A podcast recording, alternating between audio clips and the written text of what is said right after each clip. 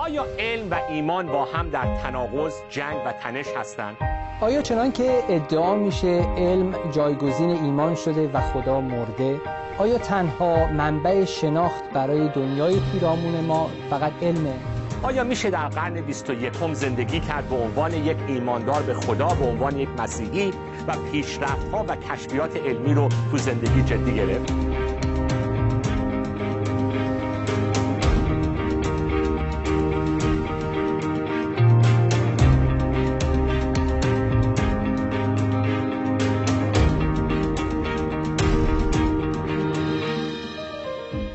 دوستان عزیز، من ساسان توسلی هستم و به جلسه 13 برنامه‌های ما تحت عنوان علم و ایمان به شما عزیزان خوش آمد میگم. امیدوارم که تا حالا این برنامه‌ها رو مشاهده کرده باشید و براتون باعث برکت بوده باشه. با همکار و دوست عزیزم برادرم منصور برجی تو استودیو در خدمت شما هستیم. منصور جان خوش آمدید عزیزم. خیلی ممنونم. منم سلام دارم خدمت همه بیننده‌ها و امیدوارم وقتی رو که با ما در این گفتگو هستن براشون مفید و مثمر ثمر باشه. بسیار عالی. منصور جان، داریم صحبتمون رو از جلسه پیش ادامه میدیم درباره، حالا من همیشه تیتر انگلیسیشو میگم بعد به فارسی میگیم، God's Word and God's World. کلام خدا و دنیای خدا، خلقت خدا، رابطه درک ما از کلام خدا و درک ما از خلقت خدا. داریم این موضوع رو میخوایم صحبت ادامه بدیم. یک موضوع خیلی مهم که بنده به موعظه‌ام افتادم تو جلسه پیش، که اصل مطلب ما چیه، اون نکته اصلی این درس ما چی هستش؟ که تمام حقایق حقایقی است از خدا. آره. حقیقت، هر حقیقتی، هر جایی که پیدا شد منبعش خداییه، که چه تو کتاب مقدس و چه در کتاب خلقت خدا. دقیقاً. و اینو گفتیم در تاریخ کلیسا این دیدگاه بوده درباره اهمیت علم و کشف و شواهد علمی توی خلقت خدا که الهام گرفته از کارهای خداست و کشف حقایق از طریق کلام خدا. یک منبع دیگه، یعنی از توی صحبت‌های الهیاتی میخوام بگم که دفعه پیش بهش اشاره نکردم، از آگوستین گفتیم، از کالوین گفتیم، ولی این صحبت این که مکاشفه خدا توی دو تا کتابه، یکی کتاب مقدس، یکی کتاب طبیعت، The Two Books of Revelation، که بعد به مکاشفه خدا در طبیعت چی میگیم؟ مکاشفه عام. مکاشفه عام یا General Revelation. یا مکاشفه عمومی. اوکی. اون شعری رو که از سعدی خوندیم چند وقت پیش، فکر کنم بجا باشه اینجا تکرار بکنیم، که میگه برگ درختان سبز در نظر هوشیار، هر ورقش دفتری است معرفت کردگار. بسیار عالی. این از اون حقایقیه که در کتاب سعدی میشه پیدا کرد و میشه گفت اگر این حقیقت صحت داره، درسته، پس حقیقتی از خداست. دقیقاً. آمین. گفتیم حقیقت هر کی باشه، چه مسیحی چه غیر مسیحی، حقیقت رو گفته باشه، حقیقت منبعش خداست. و بعد پس کتاب مکاشفه عام داریم و بعد مکاشفه خاص میگیم به فارسی، special revelation. هم گفتن ولی هم مکاشفه در کتاب مقدس. و یا دوباره من میخوام نقل قولی کنم از یکی از اعتقادنامه ایمانی نهضت اصلاحات، نهضت پروتستان، The Belgic Confession. Belgic Confession یکی از شاخه های پروتستانیزم اصلاحات هست، پیرو تفکرات فکری کالوین به عنوان مثال. و خود اعتقادنامه Belgic Confession مقاله دومش، آرتیکل 2ش، میگه که We know God by two means. از دو روش ما با خدا آشنا میشیم، خدا رو میشناسیم، از طریق خلقت و چطوری این هستی در خلقت داره میچرخه، و این کتابیه که جلوی چشمای ماست، همه میتونن این کتاب رو مشاهده بکنن، و عظمت خدا و کارهای خدا. و بعد راه دوم شناخت خدا از طریق کلام مقدسش. البته راه شناخت خدا از طریق خلقت، منظور شناختی که آخرش به نجات منتهی میشه نیست. از طریق طبیعت ما به عیسی مسیح ایمان نمیاریم، ولی اینکه میتونیم به این واقعیت برسیم که خدای خالقی وجود داره، خدای که قدرتمند، حکیم، نیکو، خلاقیت و کثرت رو دوست داره، زیبایی رو دوست داره، اینا حقایقی که از طریق خلقت بهش میرسیم. بله، همون آیه‌ای که در مزمور یک بار خوندیم خدمت بینندگانمون، آسمان جلال خدا را بیان میکند و فلک از عمل دستهایش سخن میگوید روز تا روز کلام خدا را جاری می‌سازد و شب تا شب معرفت را اعلام می‌نماید. آره و رومیان هم واسمون لطفاً بخون. رومیان فصل 1. بله. فقط همون چند آیه‌ای که ارتباط داره با شناخت خدا از طریق خلقت، شناخت عظمت خدا، صفات خدای خالق. اجازه بدید آیه رو پیدا بکنم. رومیان 1 از 18 به پایین هستش. بله. میگه زیرا غضب خدا از آسمان به ظهور میرسد بر ضد هر گونه بیدینی و شرارت انسان‌هایی که به شرارت خود حقیقت را سرکوب می‌کنند، زیرا آنچه از خدا میتوان شناخت بر آنان آشکار است، چون خدا آن را برای ایشان آشکار ساخته است، زیرا از آغاز آفرینش جهان صفات نادیدنی خدا یعنی قدرت سرمدی و الوهیت او را میتوان با ادراک از امور جهان مخلوق به روشنی دید. پس بسیار خوب، پس قسمتی از حقیقت خدا به طور واضح در خلقت خدا گذاشته شده. یه نقل قول خیلی قشنگی از آگوستین هست توی این کتاب اوریجنز که بارها به این کتاب ما اشاره کردیم. خیلی قشنگه این، خیلی خوش آمد از این جمله آگوستین. میگه که It's the divine page that you must listen to. باید به این صفحه الهی گوش بدی. It's the book of the universe that you must observe. باید به این کتاب هستی رو باید نگاه کنی. این خیلی جالبه. میگه که صفحه های کتاب مقدس رو فقط کسانی که سواد دارن میتونن بخونن و ازش بنویسن، ولی هر کسی حتی یه شخص بی سواد میتونه کتاب طبیعت رو بخونه. خیلی حرف قشنگی از آگوستین. پس چه کلام خدا، چه کتاب مقدس، چه کتاب خدا در طبیعت، حقیقت خدا در طبیعت از خداست. میتونیم به این حقایق برسیم و حقیقت با حقیقت تناقض نداره. اگر تنشی هست در درک و تفسیر ما هست. حالا من میخوام که ما عادلانه برخورد کنیم تو این برنامه و توی صحبت گالیله رو که مطرح کردیم حالا خیلی راحت میتونیم انتقاد بکنیم به برخورد کلیسای کاتولیک با گالیله. بگیم که ببین این کاتولیکا چطوری جلوی علم و دانش رو ایستادن در اون زمان.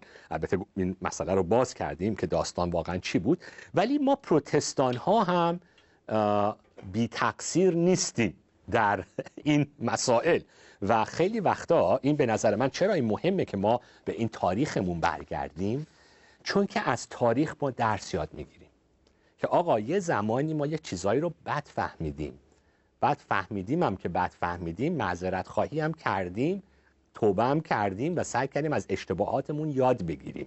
این هیچ جای شرم و خجالت نداره.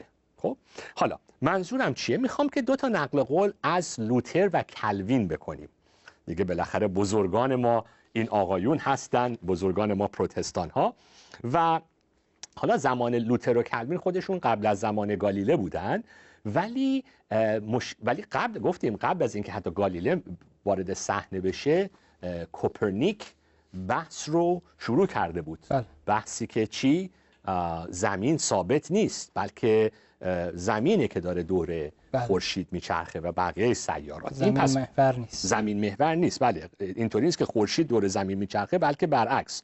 حالا لوتر نسبت به نظریه کوپرنیک همچین حرفی میزنه، میگه که آره شنیدم که یه ستاره شناسی میخواد ثابت بکنه که زمینه که داره میچرخه و نه آسمان، نه ستاره و نه خورشید و ماه. و میگه این مثل یه آدمی میمونه که سوار یک قایقه یا سوار یک گاری یا عرابه یا کشتیه و فکر میکنه که سوار یک قایق و کشتیه و فکر میکنه که خودش واسطه بقیه زمین و درختها و ساحل دارن حرکت میکنن. میگه حالا یه بابایی پیدا شده و میخواد که برای خودش نظریه پردازی بکنه، میخواد واسه خودش شهرت پیدا بکنه و داره تمام علم ستاره شناسی ما رو این آقا زیر و رو میکنه. داره درباره کوپرنیک میگه و میگه که همه این حرفای چرند کوپرنیک رو باید بندازیم بیرون. چرا؟ چون کتاب مقدس تو داستان یوشع میگه یوشع دعا کرد تو یک از جنگ‌های اسرائیل که چی بیسته در آسمان؟ که آفتاب در وسط آسمان بیسته. آفتاب حالا نمیخواد آیه‌اش رو بخونیم، فقط اشاره است که آفتاب در وسط آسمان بیسته. پس کتاب مقدس میگه خورشید که ایستاد، نه زمین، نگفت زمین بیسته. پس کتاب مقدس هم داره درس میده که زمین حرکت نمیکنه، خورشید حرکت میکنه. یه سری آیات هم از مزامیر خوندیم. چیزی میخوای الان نگاه بکنیم؟ آره. یا اینکه یا مثلا میگه که نه، دوباره لوتر توی تفسیر کتاب پیدایش میگه نه، به احتمال زیاد ستاره ها و خورشید و اینان که دارن حرکت میکنن و نه زمین. و بعد کالوین برمیگرده درباره این که دیگه خیلی افتضاح، متاسفانه بنده خودم کالوین رو خیلی دوست دارم، ولی وقتی که صحبت کوپرنیک مطرح میشه کالوین میگه که نه، خورشید حرکت نمیکنه، زمینه که داره حرکت میکنه. و بعد میگه هر کسی که فکر میکنه که زمین داره حرکت میکنه آدم بسیار دیوانه ایه و این فکر از شیطان میاد. پس حالا خود کالوین که تازه گفتیم شخص متفکریه، کالوین خودش خیلی مطالعه ستاره شناسی رو دفاع میکنه که میگه از طریق مطالعه خلقت ما به حقایق خدا میرسیم. خود کالوین برمیگرده میگه این دیدگاه کوپرنیک دیدگاه یک آدم دیوانه است و هر این دیوزدگی از شیطانه. stark raving mad، هر کسی که این عقیده رو داره، and is possessed by the devil. پس میخوام بگم که حالا الان این حرفا آبروریزیه، ولی خب یه اشخاص بزرگ و متفکری هم مثل کالوین و لوتر همچین حرفایی زدن و باید بگیم که خب دیدگاهشون نسبت به درک کتاب مقدس اشتباه بود. این حالا چیزی دوست داری در این زمینه ادامه بدیم یا نه؟ یعنی اگه مختصراً داشته باشیم شروع ماجرا از بطلیموس و البته قبل از اون، شاید اینکه زمین محور از همه سیارات به دورش میچرخند، یک چنین نگرشی که باور دانشمندان و ستاره شناسان چند صد سال بوده، 1200 سال اون موقع کالوین لوتر، بعد بر نگرش مسیحیان در قرائت کتاب مقدس تاثیر میگذاره. یعنی که چون دنیای پیرامونشون یه همچین علم، همچین ادعایی داره، وقتی کتاب مقدس رو میخونن ناخودآگاه توجهشون جلب قسمت‌هایی میشه که ممکنه یکی از تفسیرها، یک برداشت ازش این باشه که بله، منظور این آیات شاید اینه که زمین ثابته. بله. بعد کشفیات دیگه‌ای که میاد میشه و بعد اون برداشت رو به چالش میکشه، مقابله با یک کشف علمی مطابق به زبان دینی، به زبان مثلا میگه این شیطان، از شیطانه و این دیو زده است که همچین شخصی. چرا؟ چون تفاسیر ما که باز اون تفاسیر هم تأثیر پذیرفته از علم اون روزگار بودن رو چالش کرده. پس خیلی اهمیت داره اینجا نوع قرائت ما از کتاب مقدس و اینکه چطور میفهمیمش و به هر حال عاملی تاثیرگذار بوده و همچنان هست.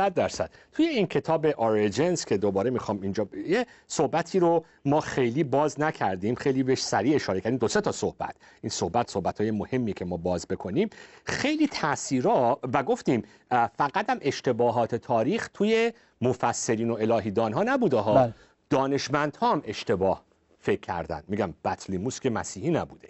پس میخوام بگم که خیلی در تاریخ علم اشتباهات تئوریک وجود داشته، فرضیه های فلسفی اشتباه از همین فرضیه های یک عالم، فرضیه های علمی ارسطو درباره طبیعت، درباره حرکت، درباره همین the laws of motion، یعنی قوانینی که آخر نیوتن بهش رسید. خب در تاریخ بشر یک طور دیگه فکر میشد که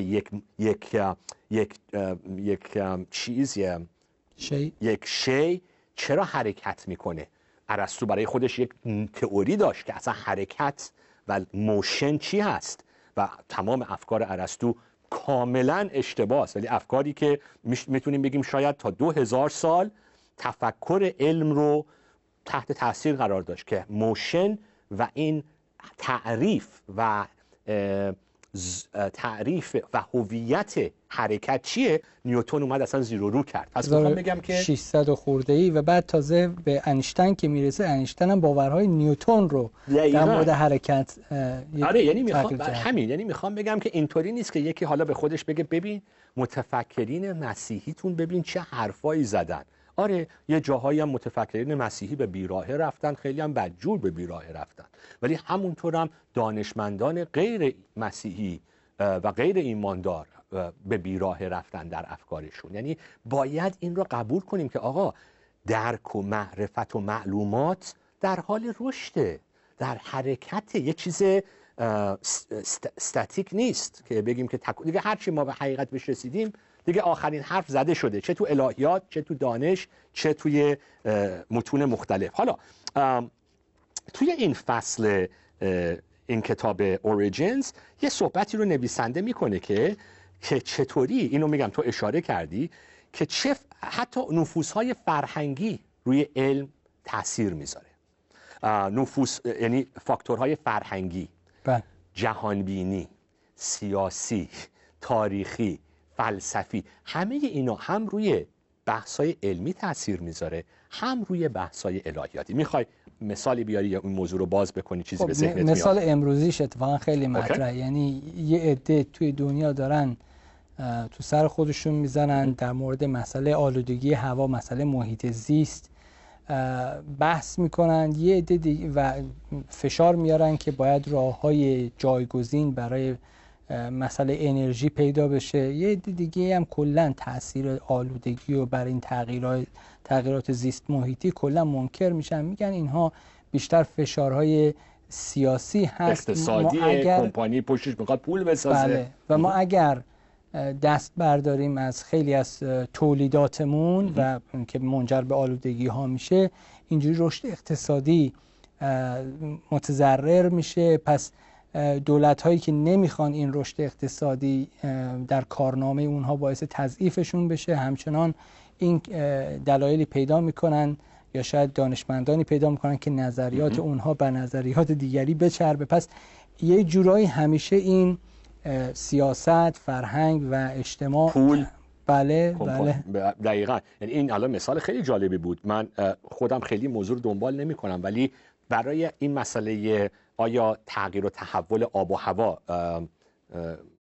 چی میگیم حالا فارسی، مثلا climate change، global warming، تغییرات زیست محیطی، تغییرات مثلا دنیا داره گرمتر میشه، نقش انسان در این گرمتر شدن حرارت دنیا چیه، ضررهای این گرمتر شدن چی هست و چی نیست، کمپانی هایی که میخوان کمرنگ کنن این نقش انسان رو، و چون کارخونه ها میخوابه اگر بخوایم سخت بگیریم این مسائل تولیدی رو، دانشمندایی دارن با نتیجه های تحقیقات علمیشون میان طرف اونا رو ثابت میکنن، اونایی که نگران محیط زیست هستن دانشمندای دیگه ای دارن با تحقیقات. پس با خیلی تحقیقات و آمارها میشه بازی کرد. حالا نمیخوام بگم علم رو نمیخوایم اینجا رد کنیم، ولی میخوام بگم که علم یه چیز ساده ای نیست، دو تا چهار تا که چشتو باز کنی میبینی. پس یک عالم طرز چیز، یک عالم فاکتورهای تاریخی، اجتماعی، سیاسی، فرهنگی، جهانبینی و فلسفی هم روی دانشمندا و نتیجه گیری های علمیشون تاثیر میذاره، هم روی الهیدان ها و تفسیرهای کتاب مقدس. ولی این نتیجه گیری های متفاوت زمانی اتفاق میفتن که بررسی اون داده ها، اون اطلاعات علمی امکان چند نوع نتیجه گیری رو فراهم بکنه. بعضی وقتا ممکنه یه سری نتایج خیلی به صورت محکم و قاطعی یک نتیجه رو و یا یک نتیجه رو خیلی بیشتر از ما بقیه نتایج پررنگ میکنن. پس اونجا دیگه جای زیادی برای شک و شبهه نمونه. اما اونجایی که این امکان هست که یک درصدی هم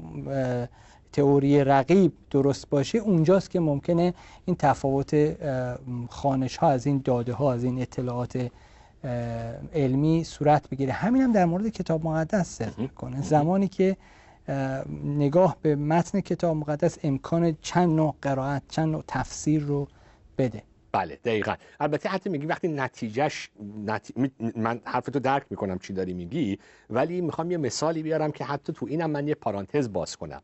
مثلا میشه نتیجه گرفت، چون یعنی میخوام بگم نتیجم باید توی چارچوب بزرگتر تفسیر بشه. مثلا تو همین صحبت محیط زیست رو که داری میکنی، نتیجه‌ای که الان هوا توی این قرن 20 و 21 داره گرمتر میشه، اینو شاید بگیم تقریبا اکثر دانشمندان متفق القولن. این یه چیزی که میشه از نظر آماری نشون داد. ولی چرا داره گرمتر میشه؟ آیا به خاطر کار ما انسان هاست، یا به خاطر اینکه نه زمین توی میلیون ها سال و میلیارد ها سال این حرارت ها بالا پایین شده، یخبندون بوده، گرم شده، دوباره یخ زده، خوش شده؟ پس میخوام بگم حتی تو این تفسیر این نتیجه گرم شدن قرن 20 قرن 21 چرای پشت این توش این تئوری ها هست که با هم در تنش هستن. بسیار عالی، بسیار عالی. پس این صحبتی که یعنی نمیخوایم که فکر کنیم که فقط تغییر و تحول در الهیات مسیحی هست یا در بحث‌های فلسفی هست، ولی علم همیشه درست گفته و علم تکون نمیخوره. نه، علم هم بسیار بسیار در حال تغییر و تحول هستش. حتی حالا تو صحبت چیزو کردی، تو صحبت اینشتین رو کردی نسبت به فیزیک نیوتن، ولی حتی خود اینشتین وقتی با بحث‌های کوانتوم روبرو شد، خود اینشتین تازه یه مقدار به شوکه اومد. یعنی خود کوانتوم تازه ماورای صحبت‌های فیزیک کوانتوم تازه میره ماورای حتی ابعاد فکری خود اینشتین که نه خدا این دایس چی میشه به فارسی؟ خدا تاس. صحبت رندومنس کوانتوم که شد، گفت نه خدا تاس نمیندازه، همه چیز باید حتما علت داشته باشه و فلان. پس میخوام بگم که علمم در حال تغییر و تحول هست، همونطوری که الهیات مسیحی، تفسیر ما از کتاب مقدس در حال تغییر و تحول هست. من میخوام که یه نکته مهمی هست که به دوستان باید اعتراف کنیم. من میخواستم واردش بشم ولی هنوز ما وارد اون نکته مهم نشدیم، ولی یه صحبت‌های دیگه از این کتاب دارم بکنم. منصور جان، یه صحبت مهمی که اینجا حالا ما میخوایم بگیم که بالاخره ما وارد این صحبت خواهیم شد که مسیحی‌ها با هم اختلاف نظر دارن درباره یه سری مسائل علمی، ولی میخوام اول قبل از اینکه وارد اختلاف نظرها بشیم تو جلسات بعدی یه سری وجه مشترکامون رو هم مطرح بکنیم. البته یه مقدار میخواستم وارد صحبت تفسیر بشم ولی به خاطر کمبود وقت میخوام از جلسه بعد وارد این بشم. ببخشید عزیزان، امیدوارم حرفای بنده سر و ته داشته باشه واسهتون امروز، ولی خیلی مهمه که قبل از اینکه وارد در آینده وارد تفسیرهای مختلف علم و رابطه کتاب مقدس با مسائل علمی بشیم، یه وجه مشترکاتی رو میخوام اول اینجا با هم مطرح کنیم. نویسنده های این کتاب اوریجنز میگن مسیحی ها با هم متفق القول هستن که خدا همه چیز رو خلق کرده و همه چیز رو داره نگه میداره و God creates, sustains and governs the universe. governs چی میشه؟ میشه خدا خالق، نگهدارنده و اداره کننده. آره، خدا داره همه هستی رو خلق کرده و نگه داشته و اداره داره میکنه. خدایی که این دنیا رو خلق کرده خودش رو به انسانها مکشوف کرده. خدایی که این دنیا رو خلق کرده ما رو در مسیح نجات داده. کتاب مقدس اقتدار ما هست برای ایمان ما و برای نجات ما کافیه. نکته خیلی مهمیه، بهش خواهیم رسید.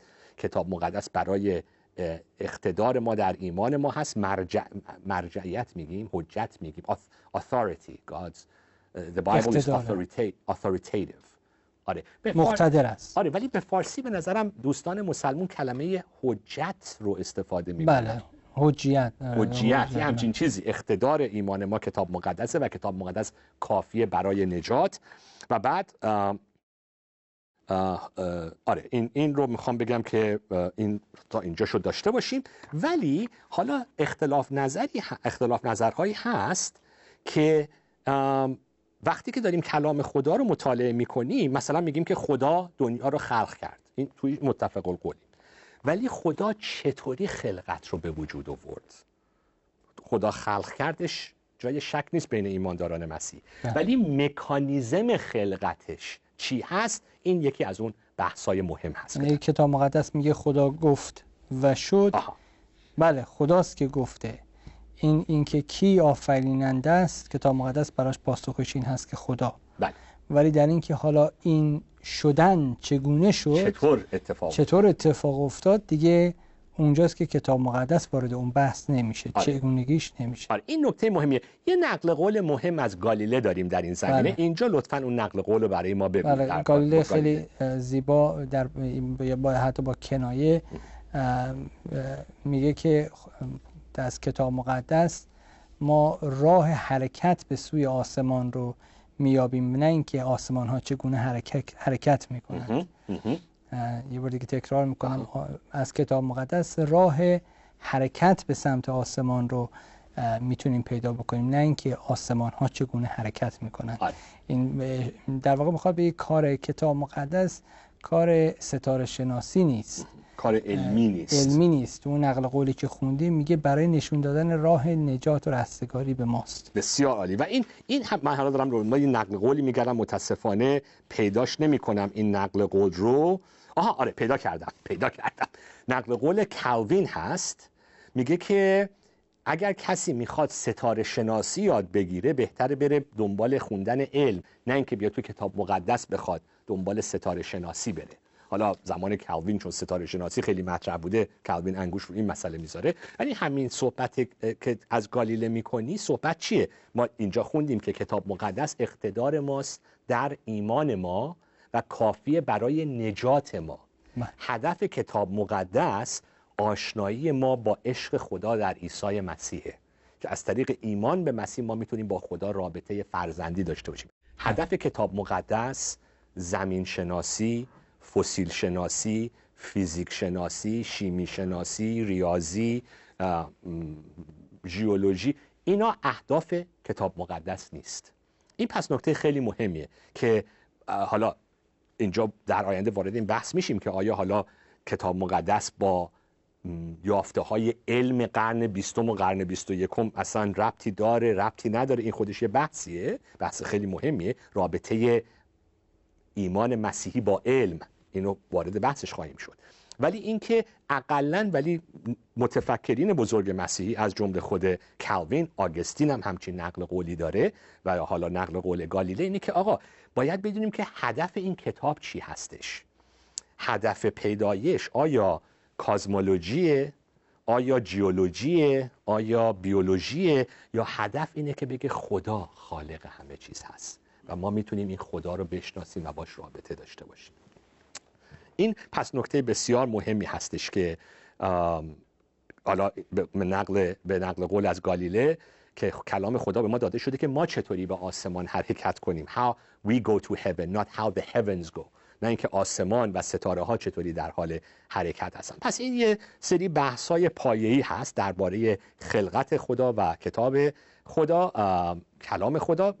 اگر صحبت دیگه نداری میتونیم که خاتمه بدیم. من فکر میکنم این بحث رو خلاصه میشه در این قسمت آخری صحبتمون رو مطرح کرد که کتاب مقدس کتابی است که در اون به ما کیستی خالق رو نشون میده، اینکه کی خلق کرده، ولی در اینکه چگونه و جزئیات این خلقت، این رو دیگه در اختیار ما نمیذاره. کتاب مقدس مقتدر است برای اینکه نجات و راه نجات رو، رستگاری رو به ما نشون بده، ولی نه اینکه بیاد این علوم رو تک تکش رو به ما نشون بده. بسیار خیلی ممنونم از خلاصتون.